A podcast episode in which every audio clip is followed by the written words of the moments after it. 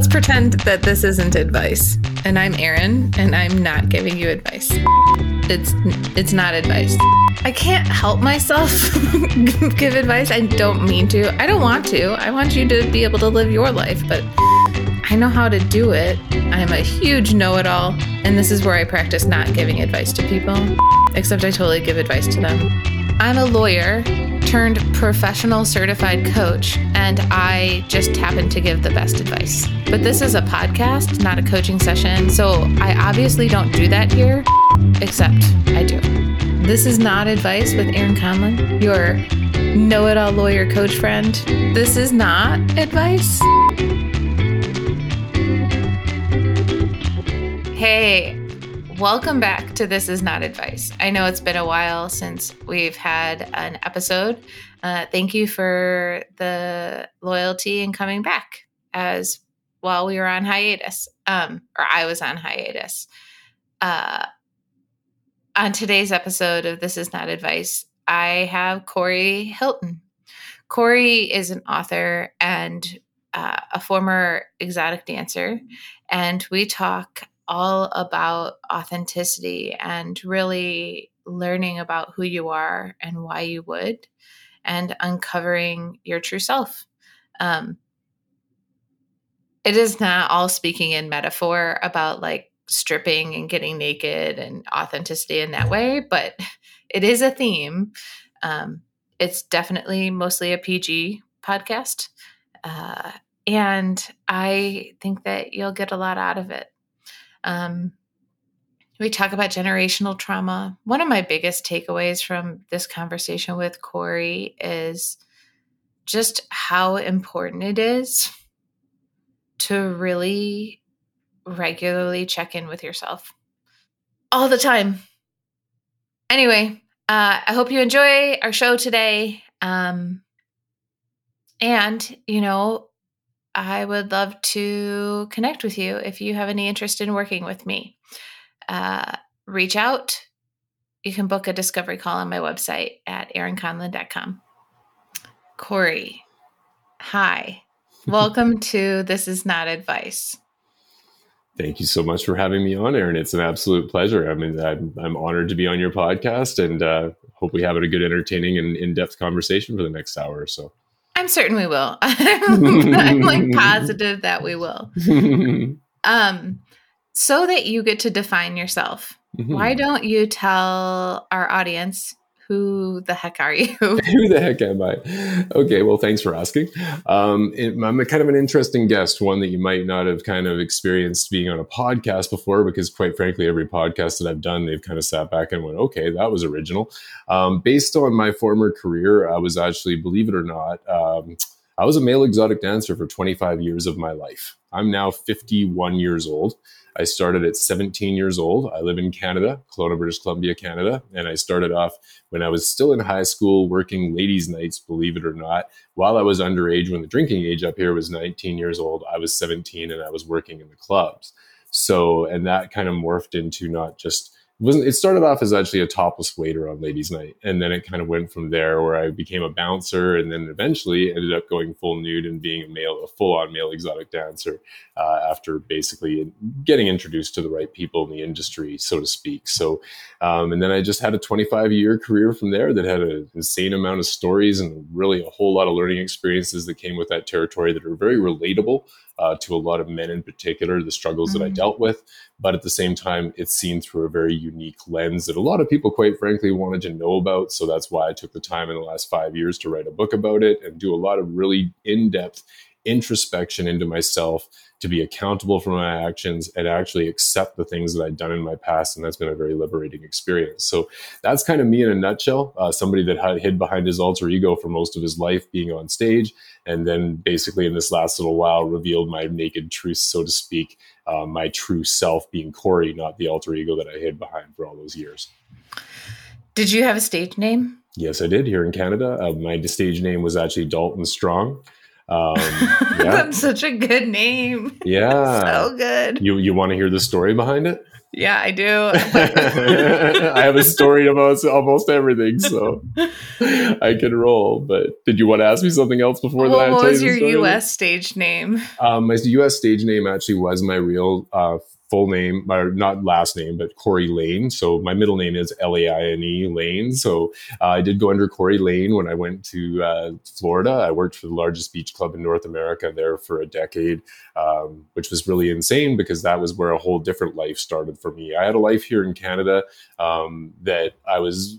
It was a very interesting story behind my life here in Canada, where I I hit the peak of what I could do in this country. I won some contests, got some credibility, uh, and then ended up in in Florida, where um, when I went to that whole new world and I wasn't being judged by anyone or I didn't have any family or friends around me to even normalize me in any way, uh, that was where my world changed and I dove into a whole different realm of MTV and uh, big shows and uh, big popularity and um, you know there was things that came with that ter- territory that I can say that were not necessarily uh, what everybody would do, but they opened up doors to my emotions that were never opened up before. And unfortunately, it was through drugs at the time. Um, but uh, mm-hmm. that being said, um, I'm actually, believe it or not, I'm, I'm grateful for that because it actually opened up a door to me that I never really felt that I had inside because quite frankly, I was very emotionally disconnected for most of my most of my life before that. And so when that opened, that door opened up, it was almost like tasting food for me for the first time. It was like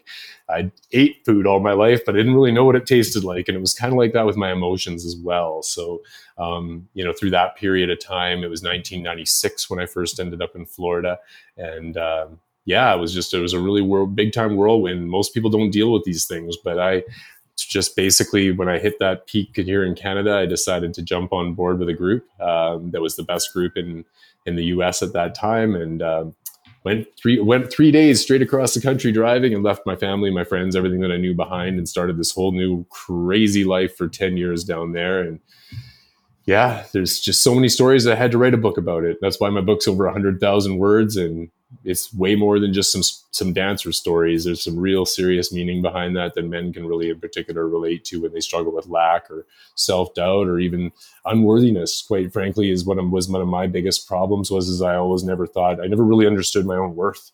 Um, so that was something that I had to take a step back from, quite frankly, and take a step back from all the stuff that I'd done in my past and go, okay, why did this happen?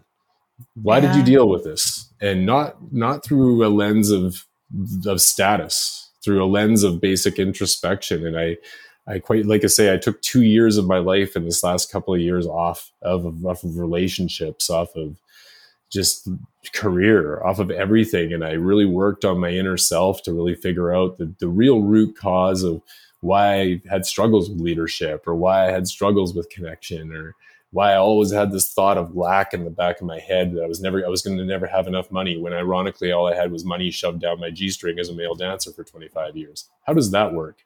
So, you know, it's it's kind of an odd dynamic to be completely honest and like I said before, most people want to know about it. They wouldn't want to do it necessarily, but they kind of want to know what it was like and how did you end up doing that for that long, right? So, I say it without ego. I'm not really I mean, there was enough ego in my former industry um, I really just say it with authenticity now. And that's something that I've really tried my best to stay very, very aligned with my own authenticity. And that's very liberating. So, well, Corey, first of all, what's your book called so that people yeah. can go buy it? Thanks for the plug. It's actually called Take It Off uh, Revelations of a Male Exotic Dancer. It can be found on Amazon or it can be mm-hmm. found on my website at takeitoff.ca. Um, mm-hmm. So that's really the best place to go if you're wanting to get a signed copy. Uh, I can get you one through there, no problem at all. So yeah. cool. Okay, now I don't want to spend a lot of time on the stories because mm-hmm. one, I mean, we'll get to some because I know that that will happen, and two, I think why you wrote this book is more important than what's in it. Yeah. At least for our conversation. Yeah. Um, so what made you sit down and actually do it? Like everyone mm-hmm. thinks about being introspective. Mm-hmm. Everyone thinks like, oh, I should write a book one day. What mm-hmm. what was the change for you? What made you do it? Great question. Yeah, the the the shooting on yourself, so to speak. I've heard that many times. I should write the book. Um, and quite frankly, I did should on myself for quite a few years. Um, now let me just put it into perspective. When i when i finished my dance career i had a lot of people coming to me and saying oh you told me this crazy story. You should write a book. You should. And i said yes i will. And i even had the name at that time. But the thing was is is i wasn't finished yet I had to actually provide more than just a bunch of stories as a memoir about this crazy career of mine. I really wanted to impact a certain demographic of people. And the only way that I could actually do that was to go through that, that introspective process, so to speak, and learn a lot about myself. Now, to backtrack just a little bit, now this is the main reason why I wrote it. There was actually it was a healing experience for me and it was a healing experience for everyone in my past including my ex-wife people that i'd had in my life that maybe things didn't work out the right way. Maybe they were even bad apples of good intent to a certain degree but when i actually found that I was able to, to, line up with my authenticity. I was able to really truly heal a lot of those relationships. So that's one reason why I wrote it. But also on the other side of it was I was adopted to my grandparents. And being that my grandparents were my quote parents for most of my, you know, as far as I knew, mm-hmm. um, basically I was a, born in 1970. So that generation, there was a lot of that adopting to your grandparents sort of stuff happening, yeah. especially back at that time, right? But the thing was, is my grandparents, they supported my career in a big way. They allowed me to go work in a club at 17 years old, as long as I didn't get messed up on things and I kept my grades up. They were like, you know what, kid, go ahead and fill your boots, do what you want to do. So they gave me this, this freedom to be able to do that, which was very original for a family that was raised depression era, that struggled through a lot of these types of things to be that open with, with their grandson slash son was pretty incredible. But the thing was, is in all honesty, Erin, I didn't really want them to have their perception of me tarnished until uh, uh based off of what they were going to read in this book because there's some stuff in there that I just quite frankly didn't want to want them to read. They would never really truly understood some of that stuff. So yeah. I waited and I waited an, an additional decade after I'd finished my career to write this and that through that process what happened was I was, you know, compiling all this these notes, journals, just really just throwing stories and stuff down randomly as they came to my mind. But then what happened was my my grandmother passed away, my grandfather passed away, and that was the needle mover that happened 2 years ago where when they passed away then I was like, okay, I don't have anything in my background that's really bothering me to be authentic now. Now I can actually just say it raw. I can say it real and there's the only people that are going to judge me are my readers. And they're not going to judge me because i'm actually being a true leader and going with my authentic vulnerable self here and being really really wide open about that to provide a learning experience for my audience. So as a person that struggled really really hard especially when i was in my my early 30s with these key components of lack unworthiness self-doubt all these things that a lot of guys in particular really deal with but they bottle up and they don't say anything about it because they have to present a certain image. I actually was doing all that, and that caused me to go through a lot of pitfalls, a lot of really, really hard times in my life where relationships would end and it would be like extremely hard like even more than normal i guess you could say for the breakup i'd be just distraught over it or with a feeling of abandonment or whatever it was so i went on a lot of long Forrest Gump walks through that process and through that you know? And, and that that kind of i don't want anybody to have to do the long Forrest Gump walks. I'd rather save them a little bit of time and heartache with that right? So by by doing my motivation with this book yeah is to educate entertain and inspire but it's also to hit that per, that person that's my 30 year old self that struggled with all that you know? So that's the motivation. So i find it so beautiful that like you a man who was out there being outwardly a man who people would want to look like. Exterior yes. Exterior. And yet like you were judging yourself so harshly mm-hmm. that Very. you couldn't be with yourself that you were like mm-hmm. this isn't good enough. I'm not good enough. Nothing probably that you ever did was good enough. Yeah um, i can expand on that a little bit um, not just because of being in, a, in an industry where you're in competition all the time. Like every night that you're going out to do a show, in a weird way, you're in competition. You're in mm-hmm. competition with your last show that you did. You're in competition with the other guys that were out there on stage, even though we were a team. there was still an element of it. But where my real competition came from with my perfectionist side, so to speak, was through bodybuilding when I was, and it's in the second chapter of my book, and I called it uh, "Put Down the Remote If You Want to Be the Goat."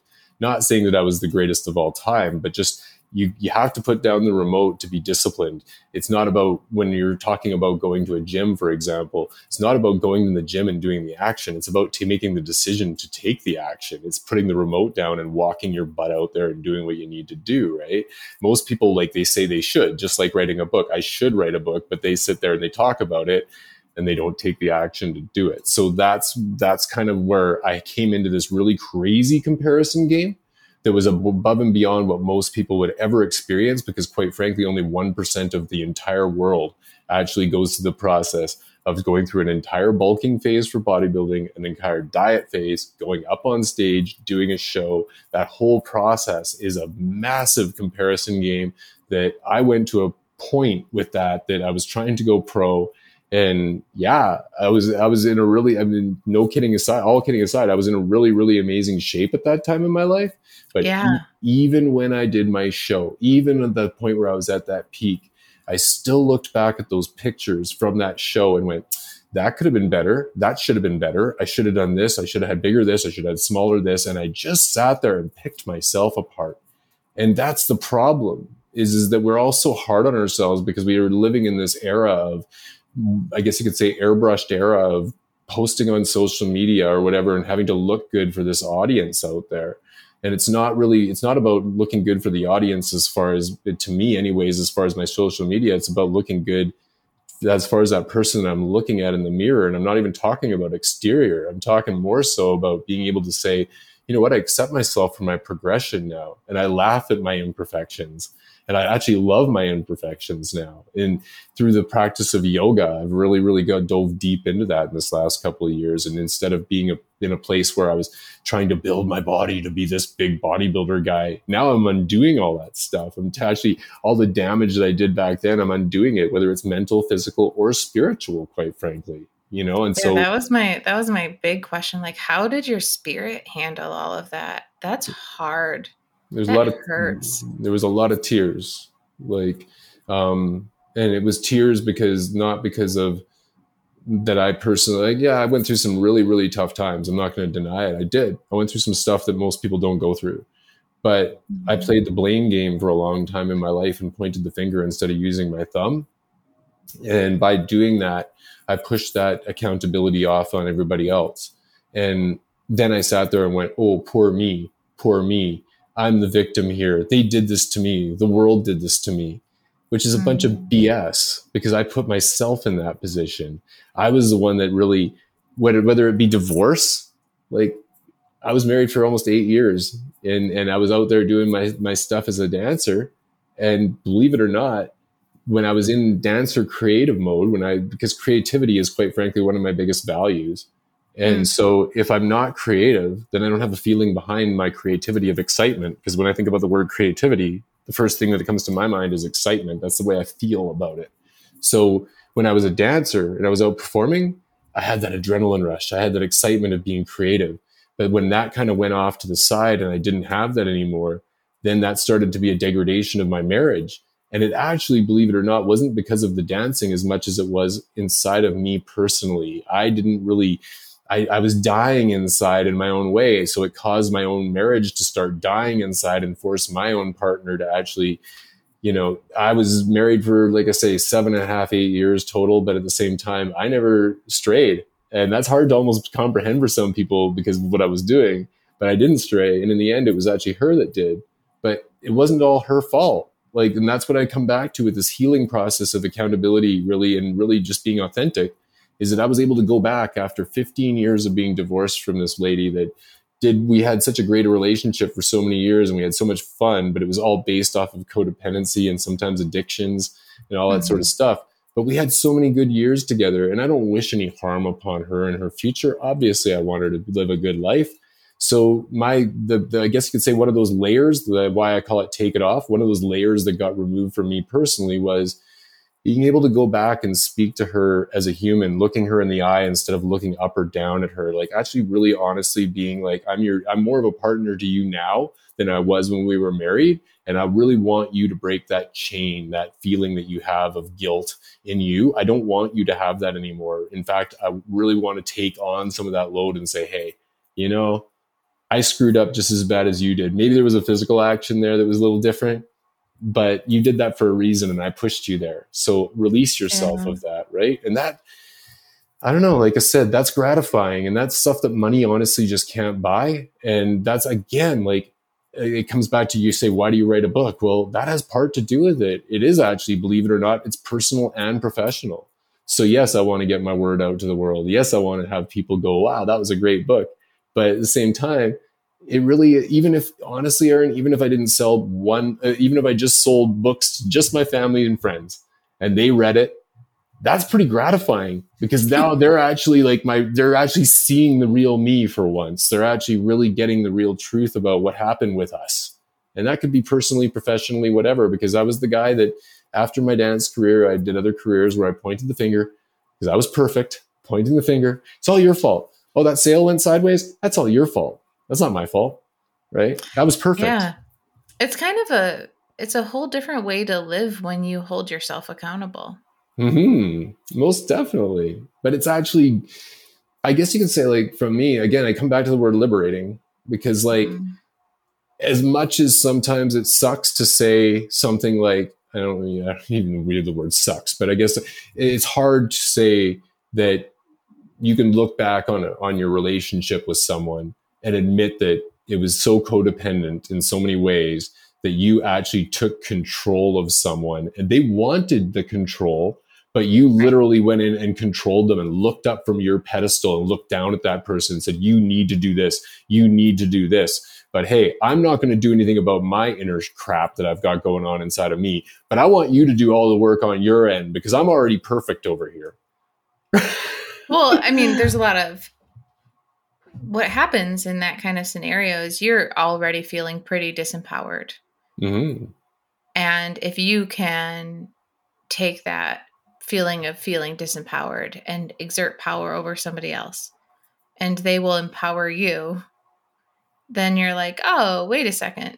Yeah. Maybe I'm not so disempowered. And so that dynamic feeds you, it feeds them because then they don't have to be responsible for what happens. If something bad happens, then they can be like, well, technically it's their fault because they made me do it. And so they're not responsible for their life. But at yeah. the same time, like, it's it's a, it's a vicious circle is what mm-hmm. i'm saying like and yeah. it, it's as crazy as it sounds there and like I, this is what I did. And this is where, again, I come back to this. Like, this gives me goosebumps talking about this stuff, okay? Because this is how deeply I feel about this. Any therapist will turn around and say to you, you're going to mimic your parents in some way, shape, or form, or the people that brought you up. You're going to mimic what they do. But you turn around, most people say, oh, no, I'll never do that right so what do i do i go i i go into this insane industry i go ahead and i find somebody that needed help. I had tons of relationships before that that with women that didn't need help that actually were completely independent that were probably far more right for me in a lot of ways but i found somebody that really needed help that i had an attraction for.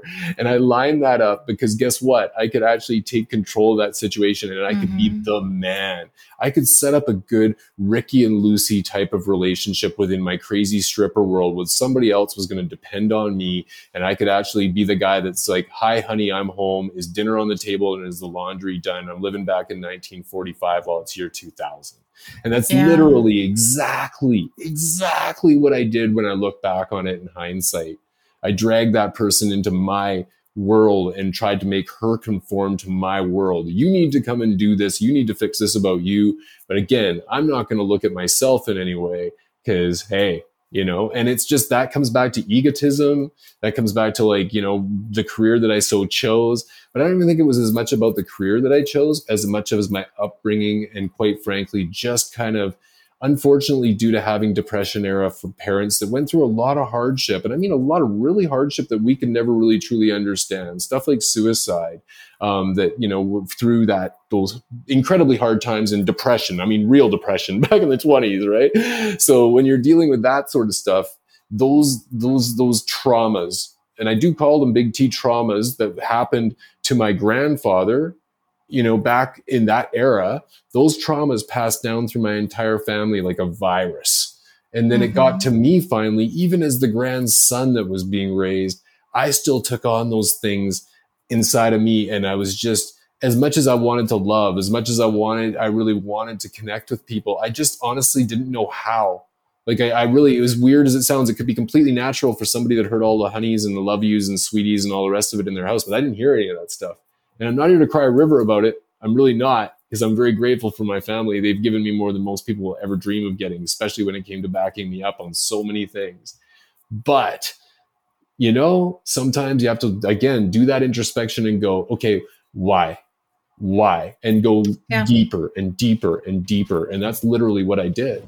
And yeah. when I found that out, that was where I went, okay, this all kind of ties together now. And that's really why I wrote a very original book that wasn't just about stories. I took these stories that were in 12 chapters and I laid them all out, but then I actually took those stories and put a value at the top of each chapter and the emotional struggle that I had with the value so that readers getting actually reminded as they're going through the chapter that, hey, this guy in this chapter that is his first chapter when he's on a Ferris wheel, he's in he's with his you know aunt and uncle at the fair and he's traumatized because he got stuck at the top of the ferris wheel. His thing about that is a struggle between truth and perception and why that is is because i in my own head as a little kid at five years old sat there and went oh my god i got stuck on a ferris wheel and it was creaking and the wind was blowing and all the rest of this stuff in my own mind and my aunt and uncle of all people took me to the fair to do this and they're good people. How could they do that to this little kid?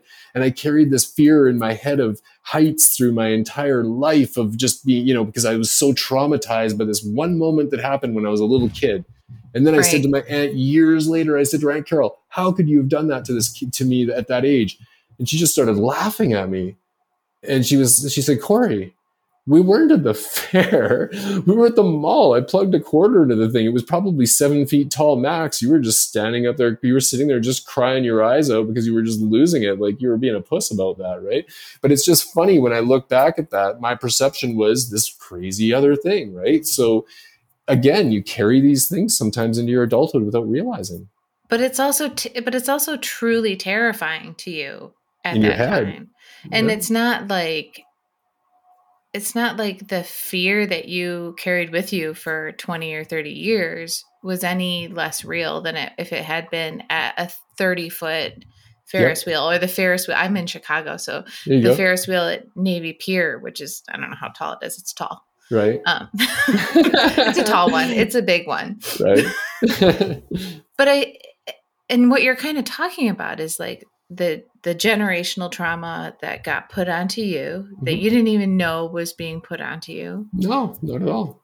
And also the story of masculinity. What does mm-hmm. it mean to be a man? Yeah, and and then on top of that, Erin, at the end of every chapter, I wrote five years later after the original book was even the original storyline was written. I took my unhazed, undrug hazed reality, my accountable reality, my reality of taking two years off of life again. And I wrote mm-hmm. this section called The Naked Truth at the end of Cheney every chapter. And I, I know it sounds a little cliche because it's the naked truth, but it really is the truth. I can look back and go, yeah, you did amazing there, but you really screwed up there, dude.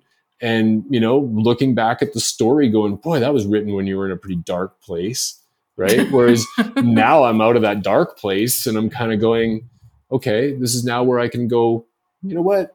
You got to show this side of you to, to people out there so that they can actually maybe, maybe just maybe, right? Maybe the, the that guy that is 30 years old that's maybe going into a marriage right now that's maybe going through the struggles of finance finances and trying to figure out how they're going to maybe make it through these covid times or whatever it may be maybe that word of just having that guy that was up there on the stage that they looked at in that light maybe that guy went through the same stuff that that person went through and they can look at themselves a little bit differently and maybe not be so bloody hard on themselves and just say, hey, you know what? I'm normal just like he was. I'm just going through the same sort of stuff. And so, yeah. so like that's why I have a big passion because I don't, you know, I, I, I dealt with, like I said, a lot of stuff that that a lot of people would say is regrets, and I do have regrets in my life. Like I think when some people say, "Oh, I don't have any regrets," I kind of call BS on that. I think most people do Me have too. regrets. It's bullshit. Uh, you you one hundred percent have regrets. Everyone has regrets. You might not yeah. like. You might be okay with what happened and sure. have resolved the. You might be like fine with the result of the regrets. Yes. Yes and it's all and hard. you can regret the hell out of it for sure for sure right i mean but again and I guess I've you know I've done a lot of reading in this last few years too. One of my favorite authors is Eckhart Tolle. He's a Canadian author out of mm-hmm. Vancouver, mm-hmm. and he wrote The Power of Now, which is obviously one of the greatest books of all time when it comes to personal development. But why is that? Because it's actually the power of living today and not really you know you have the regrets of the past, but you're not living in it. You're not camping in it. You're just going okay. Well, again, why did those things happen? And this is where I'm at now. How can I take that stuff, that value of why that stuff happened and leverage that for my future? And so I look at the world in a different way now where I'm not like passing off blame on anybody. I can say that yes, I was egotistical and admit that I was egotistical. The one thing I never wanted to do was admit that I was egotistical. I hated the word. I was just like, oh, I never want to be that egotistical, stereotypical male dancer guy. Right. But then when I actually did say, admit that I brought that home with me, mm-hmm. and I mm-hmm. didn't even intentionally do it, but I brought it home with me, now I can actually take that layer off because I can, I, am okay yeah. with it. I'm actually okay. Have you heard of it. the concept of radical acceptance? I can relate to what you're talking about, but I haven't heard the official definition. No. Well, it's a she's a psychologist. Her name's Tara Brach, and mm-hmm. she uh, wrote a book called Radical Acceptance. And the idea behind it is you you will change things when you finally accept what is. It's very yeah. Buddhist, very like, you know, rooted in Buddhist uh, theory. Yeah. And it's kind of that, what you were just mm-hmm. saying about your ego. Like, yeah. the more you fight that you have an ego, the more your ego will be the thing that's in control. And totally. when you actually acknowledge, I okay. have an ego. yeah, yeah, yeah guess what? It stops running the show all the time. yeah, it does. It really does. And so, again, this is why I put these values in each chapter of my book because, like, I struggled with other things too. Like, when it came down to connection with my relationships, I communicated with my relationships, but I didn't connect. I didn't really Ooh, truly connect. Right. What's the difference? Well, hi, honey, I'm home. How was your day? You know, right like the typical default stuff that everybody does when you get home but instead of connecting where i could turn around and say like where i am with you know a potential partner that i have in my life now i'm real with that partner where i'm like you know what? I really want to work on these on this to make sure that we're actually staying aligned and i want to make sure that you're you're you know i'm staying aligned with my values and my authenticity and i'm never going to be a perfect with that and neither are you but i want to understand you better where you stand with that and not only that but maybe even going to the degree of having a monthly check-in where mm-hmm. it's like how are you doing? How are you feeling about where we're at? And if we're not where we need to be what do we need to do as a team to get to where we need to be? Let's just be real and authentic about it instead of playing making it a whitewash and trying to play this game of oh we're going to last forever and just because we are we. Well yeah, that does go great for the honeymoon phase. But if you want to actually really get down to being able to make something work on the long term, there's a reason why they call it the seven year itch back in the day. And that really, in my eyes, is because it's the seven year mark. People are growing and they're growing in different directions and they might be growing in different at a different pace. And if you mm-hmm. don't do that check in, this is just me, like I'm just my perspective, right? But if you're not okay. doing that check in, then how are you really honestly going to know what direction that person's going in and how fast they're going in to really try to stay aligned with them, right? And not necessarily live their, through their body or live their life. Live your whole life, but be complimentary of what they're trying to do, what their what their mission in their life is, right? Like not I don't want to control anyone again.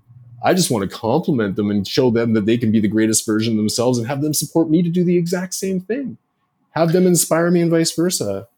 Well, yeah. I think it's a choice. You know, to grow with somebody is a choice. And yeah. um, I love gardening. I have a bunch of massive rose roses. I t- magically turns out I can grow roses really well. Nice. And um, I'm growing them along my fence. I have an eight foot iron fence in my front yard. And so okay. I'm basically using my iron gate as a wall of roses, and that's nice. going to be our security system. Which is kind of working. Okay. Um, anyway, you I have to like be very intentional about where I put the vines because otherwise they turn into a scraggly mess. Mm. And I think that's kind of what we're talking about here is like if you are not choosing how and where you want to grow, mm-hmm you will just turn into a scraggly mess. Yeah, you're just going you're wherever. mm-hmm. And if you're trying to do that with another person, it's even more. Right. It's going to get, who knows where you'll end up. One person might end up not in the same yard.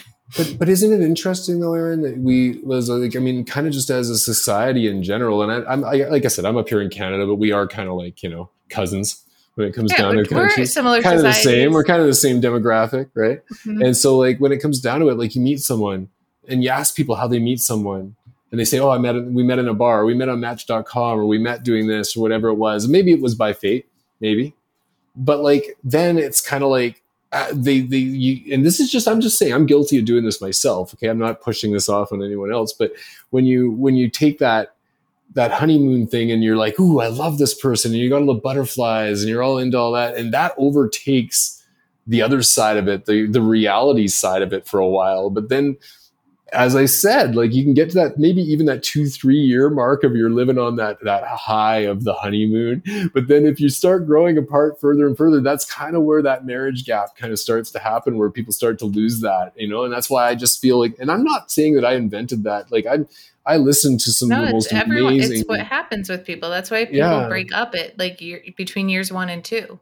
Most yeah. relationships break up between years one and two because that's when people start to see: Are we growing? Together yeah. or apart? For sure, right? So I even come back to in my book, like I talk about protect your house a lot. And it's funny because like I literally mean this, not only protecting your physical house, but protecting the house between your ears.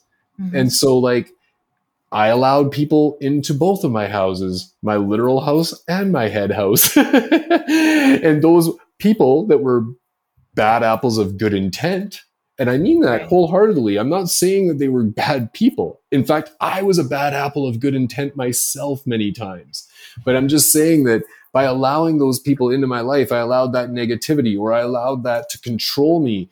And, and for someone that deals with self doubt and deals with lack in their mind, if you allow that type of person to get into your head, and it can even be family members or really close friends. In fact, a lot of the time, that is the one that hits you the hardest because you really, really, really want their support or you really want them to really be like, you know what, Corey, go do it, go live your dream, go rip it up, you know, and, and that you really want them to say all those nice things, but then they don't. And they say something that is kind of not even necessarily what they say, it's how they say it. Mm-hmm. And all of a mm-hmm. sudden you're going, oh, maybe I don't deserve this. Maybe I am in over my head. And all the negative self talk starts happening, and the saboteur inside your head starts to take over. And now you're in stress mode, completely unproductive, paralyzed, and another day has gone by and you haven't got anything done because of one yeah. word that somebody said to you at the beginning of a day. Right. So that's where, like, that was a big, big shift for me where I learned that, that I have this mental issue. And I really believe that most people do have mental health problems in this world in one way, shape, or form. In some way, they do, and including myself in a big way. Because when I really looked at that, I went, you know what? I allow this saboteur to get into my head.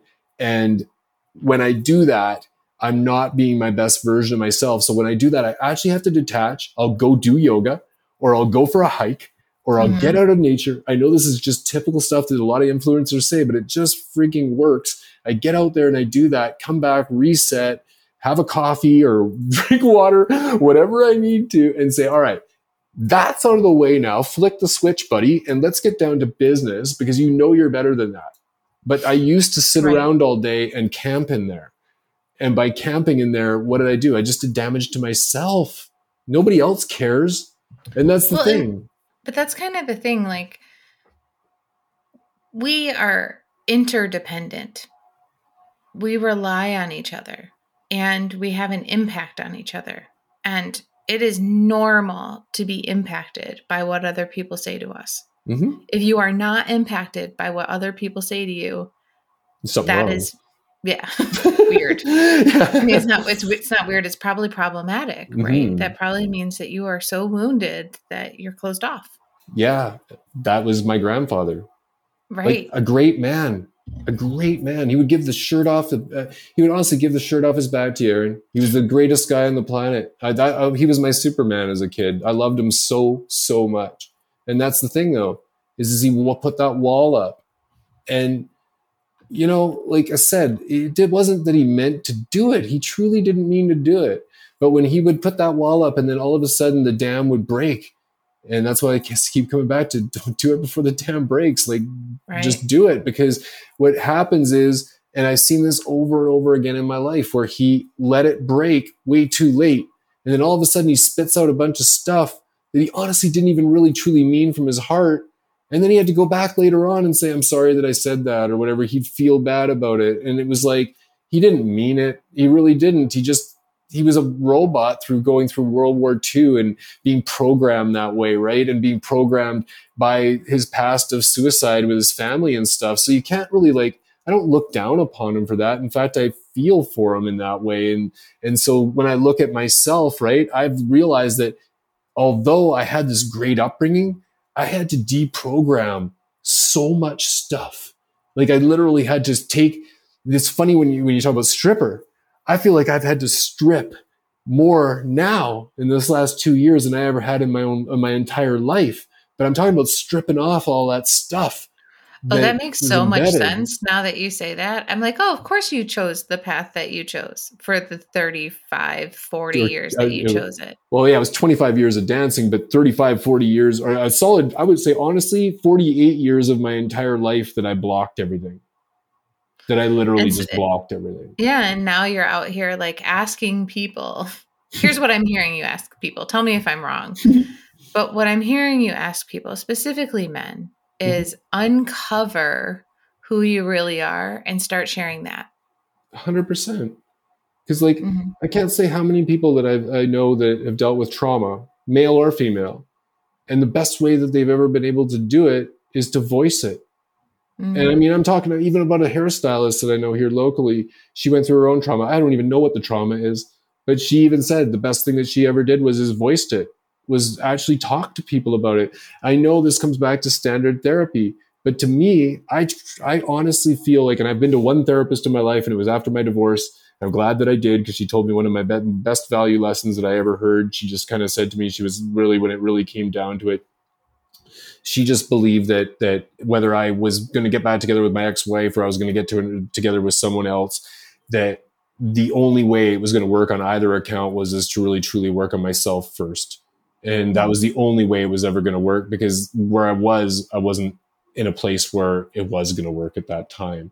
So when I took that time for me and really worked on it, not just took time off of work to lay on the beach or do whatever, but I actually like literally plugged in every day and went for a hike and listened to some of the most amazing people on this planet that have, we are in this generation right now of God, this is an information age. You can get anything from anywhere. Well, I plugged into all those people and I took what applied to me. I left behind the rest, noted it all down and went, okay, this is, this is where you, this, this applies to you. And this is the audience that you can relate to. And it mm-hmm. simply is just like a lot of writers do. They all they're doing is, is talking to their old version of their self, right? And that's really what I'm doing right now. Is I'm talking to the old version of myself, right? And without being unkind. Like I used to be very unkind to myself. I'd drop something on the ground and I'd be like, "Oh shit," you know, and be like, "Way to go, Corey." Way to go, Corey. you know, Come on, pick up that gum, Corey. Yeah, right. Just like negative self-talk. Go, go sit down. You know? but now I just laugh at it and I go, oh yeah. Yeah. You know, it's just like, and we all, I believe we all do it to a certain degree. You have a bad day. We all know the old Murphy's Law thing. It starts out bad. You stub your toe on your foot or something when you get out of bed. And it's just like, "Rah, rah, rah." and then it kind of just Well- continues to go from there. Especially if you ascribe significance to it. Mhm. right? Like if you decide, so I woke up today and my dog had taken a big old poop and I have drop cloths everywhere because my house is under construction. oh no, okay. She just like pooped on one of the drop cloths. Oh yeah. And I was like, I could totally make this mean that this week is going to be bad. Yeah. But really, all it means is that my dog pooped in my house. Yeah, and and hey, there's a pot, there's a cup half full. At least it was on one of the drop cloths. you I mean, really, I was Yeah. like, well, it's not my drop cloth and it's on a drop cloth. but again, here we are laughing, right, about this. Right, 'cause But it's it- just- you know it's just dog poop. that's like- right. That's right. It's just dog poop. But, Yeah. you know, in a previous life or in a previous mood or, you know, with a, a range of hormones, Sure. that, would that would be a totally different reaction. Yeah. Like, oh my God. And, and the poor dog has hell to pay for the rest of the day, right? With its ears slicked back, going, "What did I do?" She's she knew what she did. I didn't even yell at her. She knew what she did. that guilty look. I know I have a boxer, and yeah, he looks at me like that when he does something wrong, and it's all it's written all over his face. So, She, yeah. she was like, "We don't need to go for a walk this morning." Oh man, but yeah, no, it's it's an it's been an interesting journey. That's all I can say, and I really truly enjoy doing podcasts because it's sort of like it's it's me being real. It's me being Corey, and I Yeah. really love that because uh, I guess, like I say, like I've hidden behind the entertainer for so many years, and and just I don't know. Like I say, like even when you when you, I I really like to revert back to when I was a kid because and therapists always talk about your inner child and all that, right? You're going back to when you're a kid and stuff. And and for me, it was kind of like I I found that I always really strived, and I really realized the real reason why I wanted to become an entertainer. It wasn't necessarily about the money or the women. It was actually about the emotional reaction that I could get out of people by doing what I was doing because I didn't really get a lot of that myself. Yeah, it's about being seen. Yeah. So like when I was a little kid, like it's kind of funny. I'll describe this a little bit, but like my folks would have, we had a kind of a small house, middle class house, and you know we had this the kitchen there, and my parents when they rarely would have company over, they'd be sitting in the kitchen playing cribbage and cards and stuff or whatever, and you know the kids like not getting any attention, so he's in his bedroom, and so I would be in the bedroom, and there was this like, and it- there was like you would basically you could go from the bathroom to the bedroom back and forth and there was an opening there where everybody could see you in the kitchen if they were looking. So i would run strip down naked run back and forth back and forth back and forth just to just to get them all to laugh and be like oh god the crazy kid you know and thought it was so funny. And i Mhm. was very introverted. In fact actually believe it or not i had nightmares as a kid of exposure where i was like oh my god I could just see myself walking down the street with my zipper open and all of a sudden everything's hanging out. And I literally had nightmares about this. And then what do I do? And I yet, face, face my biggest fear, go straight into the resistance, and away we go, right? End up being one of the best in the world. But it's just, yeah, so it's just crazy, right? But I jokingly say it when I'm doing any type of public speaking. I'm just kind of like, yeah, my parents in that moment realized I was going to be one of two things. He was either going to be a male exotic dancer or an incredible pole vaulter. So we just, I just kind of joke about it because like it's kind of like you got to joke about an industry like this. It's like I, I, I really do. Like I try to keep it very lighthearted because again, I come back to it. I just don't want people to feel that I'm this just typical. Like when I think stereotypically about a male dancer, I think about conceit. I think about ego. I think about just you know having this attitude of I can get anything that I want, and and that was quite frankly a lot of the you know I'm not going to say every male dancer because there was a lot of really good good guys in the industry that I worked with over the years, but there was a lot of that stuff there, right? There was a lot of treating women the wrong way. There was a lot of stuff that it's a very politically incorrect industry, quite frankly, in comparison to Mhm. what it is now. It's a foregone industry that you really telling some of these stories, people listening to this in 2022, looking back at 1987 on out, are kind of going, wow, that's kind of harsh. But it really happened. So I'm just kind of saying, hey, it was what it was. I mean, I consider here's what I think sex work is work. Mhm.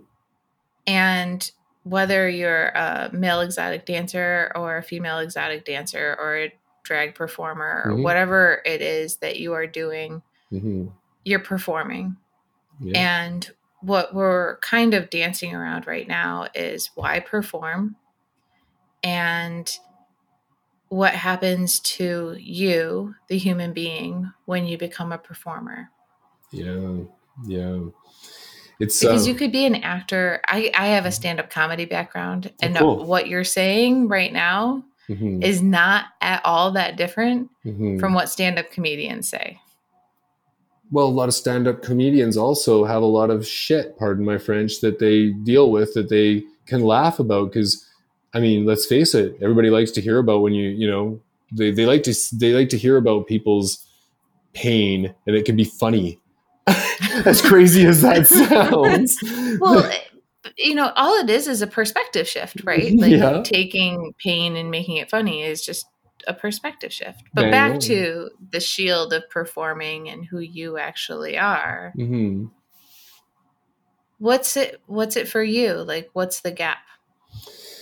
Well, I mean, it's been so many years, quite frankly, since I was on the stage doing that. So, mm-hmm. you know, I mean, God, it's almost a decade since I stepped on stage and did any of that stuff. So it is a, a former life, so to speak. But again, I think that for me, it was it was more so an acceptance thing when it really broke down to it, and that's why the cover of my book has um, my picture on it with my I have a charm on my neck that's actually like a it was given to me um, in, with my in my old group in Florida when I was really truly at a point of true acceptance, where I'd hit mm. a point in my life where I was I was filling the boots of some very big people, and I was accepted by it in a big way, and it felt really amazing. And it was kind of the first time I really had ever really felt like that before. So that charm that I have is actually the theater masks, and they're the one side of my face is airbrushed with the theater mask covering the one side of my face, being my alter ego hiding behind that theater mask. So it has a big, deep representation right on the cover of the book. So in a one word answer, it would most definitely be acceptance because when I really come back to it, Erin, I never, and I still to this day shudder when I think about, I don't, I can't, and, and I'm not saying, I'm not comparing here. I'm just saying this is my life. I've never wanted to be mediocre. I've never wanted to settle for mediocrity. I've always wanted to be able to be something that was I wanted to be something that was even bigger than myself. I wanted to push myself to a different place. And so by doing that, maybe I wasn't being Corey, but I did push myself to a different place. I put myself yeah. to a place that I was like, I had the emotional rush, and it was better than any drug that I ever took of having an audience cry or laugh or just cheer and lose their friggin' minds. It was like that was such an amazing feeling. And I think that anybody, including a stand up or a person that does live theater, they all get that. They all understand that emotional, uh, that, that, that adrenaline rush of having that feeling. You don't even get that when you're doing TV because I've done TV. You don't get that when you're doing that. You just get the take, we're done. Whereas when you're doing live theater, man, I yep, just, it's I a just, real exchange of energy. Oh, is it? Being able to experience that real exchange of human energy and mm-hmm. knowing that like you've had that impact. Yeah. Yeah. And it's I, I honestly like, you know, I almost see things in pictures. And when I look back over 25 years, that's a long time to be doing an industry like that. But when I look back at it, I think about my best moments, like the ones that really, really hit and I see them in pictures of the like I even remember the show that I was doing and what it took to create that show. And really like when you're think when I think about my best shows that I ever did, it was when I was being very, very creative with a very, very evenly balanced clarity to it. So when I'm saying that, what I mean by that is, is um, I had some bomb shows where I was being far too creative. And I know that, you know, even stand-ups can say that where they, they think that this is really funny in the way that they present it. They, they maybe even present something that's really funny, but they say it the wrong way or they just hit it the wrong way. And then they're like, oh, I bombed that. And then you just take that and you go, okay, I'm going to learn from that. I'll be better next time. And then maybe I'll be a little more clear instead of being so creative. Right. So mm-hmm. I had to mm-hmm. do that a few times in my career where I had some bombs and then all of a sudden I, took some of the creativity that other dancers had, ta- had used that was very successful, put my own accent on it, and all of a sudden I was winning big contests like Mr. Nude Western Canada, right? So it was like, and to, to have that behind my belt, even though that's credibility in an industry that most people don't even know that they do contests for, that still got me into another realm of it where I ended up in Florida, right? So, and then uh, as well, like from my own personal side of things, I never wanted to, as a dancer, be doing the YMCA all the time. Like that was just the typical stereotypical stuff. Now, I'm not gonna lie, I did YMCA a couple of times, but I'm just saying, like, I never that wasn't where I really felt like I was at my best. But when I was at my best was maybe when I went through a really, really hard breakup with a girl, and all of a sudden I felt all alone. I felt like I'd lost everything. Well, when I was in that mode, I was feeling like that. I put that into my creativity on stage and created a show that was of a guy that was a street person that had lost everything. And when I made that show, believe it or not, with a bunch of stuff from the secondhand store and a garbage pail with a fire in it and a park bench, that ended up being my best show of all time. And I brought I, I actually down. do believe that 100%. Yeah, it was my best show I ever did. It was better than the one I won Mr. Nude Western Canada with. And I used to just I would have such an emotional rush from doing that when I would, and I know it's stripping, right? But it's sort of the same thing. Like when you're, if you're doing, you could do a, a, play and it's a comedy well, and you just, you, you get a hold rush. On. You keep saying, I know it's stripping, right? Like you're minimizing what you did yeah, and I, yeah. stop it. yeah, no, I hear you, but it's just I always kind of look at it like I look up a lot of the time to amazing entertainers that are say like you know in theater, and they are able to memorize their lines and they're really good at hitting it and all the rest of it. It is an it's an art form in its own right, whereas dancing is as well. Like what I did is an art form in its own right, and I accept that. I think that it's just a little bit of that fanboy stuff when I still look up to other people. When when I do admire some amazing entertainers in this world, is what it comes. I to. And all I'm saying is that your art is just as valuable. It's just a, it's different just different. Art. Yeah, different art for sure. For That's sure. it. It's just a little different. But I'll say this, Erin, you know, and I know we're we're getting into the time here a little bit because the hour's just gone by really quick. I really enjoyed this conversation. But, you know, I will say that, you know, even some of the best artists in the world, some of the ones that I admire a whole lot, you know, music industry artists, some of the best front men in the industry that are that you know everybody in the world is like sat there and gone oh my god i'm gaga about what they've done on stage. And then when the lights go down and they're back at their hotel alone or they're back at home alone and maybe they don't even have anybody around them or maybe all their friends are gone you know and they maybe even have been on antidepressants or trying to just deal with whatever they got going on in their head they end up doing the, the ultimate worst thing and end up committing suicide. And there's a long list of them that have done that. And yeah you know they have all the status in the world. Everybody else is looking up to them but they're not really all that happy about who they're seeing. And it's happened well, over and, and over again. And that's kind of the thing right? Like it doesn't matter what art art form you're doing. It doesn't matter how much status you have in the world or status no. you don't have in the world. Like no difference. uh, we all matter. Yep we sure do. At, at a basic level, we all matter and we're all very important, and our impact on the world is just as equal. And mm-hmm. you probably don't know what your impact is. Um, amazingly enough, I'm in a very interesting transition point, my friend, because I'm in this p- position where I just hit Amazon bestseller lists in three categories a few days ago, and um, it's amazing to see that recognition to be there like it makes me feel amazing but at the same time like where i'm at is is that i put this out there and i don't even know what's going to happen mm-hmm. right so i'm in that position again where i've put my heart and soul into something and i've thrown it out there to the universe with the hopes that it makes an impact but it's all up to me to market it the right way when it really breaks down to that but you know i do believe in what i put out there i really do i believe firmly and i have all the faith in the world and that's why i'm all in on this project i mean i I have faith in you. Yeah, thank you. I have a lot of faith in you. You seem like my experience of this interview is that you know you are a man of integrity who wants to be of service and um there's probably some really cool things coming for you around the corner yeah thank you well i actually take that to heart because for 40 for 40 god knows how many years in my life i was all about selling and I was about selling something that wasn't me. Now I am actually serving, and it makes a massive difference in my heart and soul. And so, again, I've been the guy that's been on the ledge literally because I lost everything, and I mean everything. At 38 years old, I lost my house, I lost my wife, I lost my dog, I lost my cat. I sound like a freaking country song. I literally, I was like, I lost everything, and I was literally living out of a bag. Didn't even know what I was going to do with my life And in that moment, while I was sitting up on the mountain at two o'clock in the morning in December, thinking about my beach house in Florida, and I'd lost, I mean, I'm talking everything.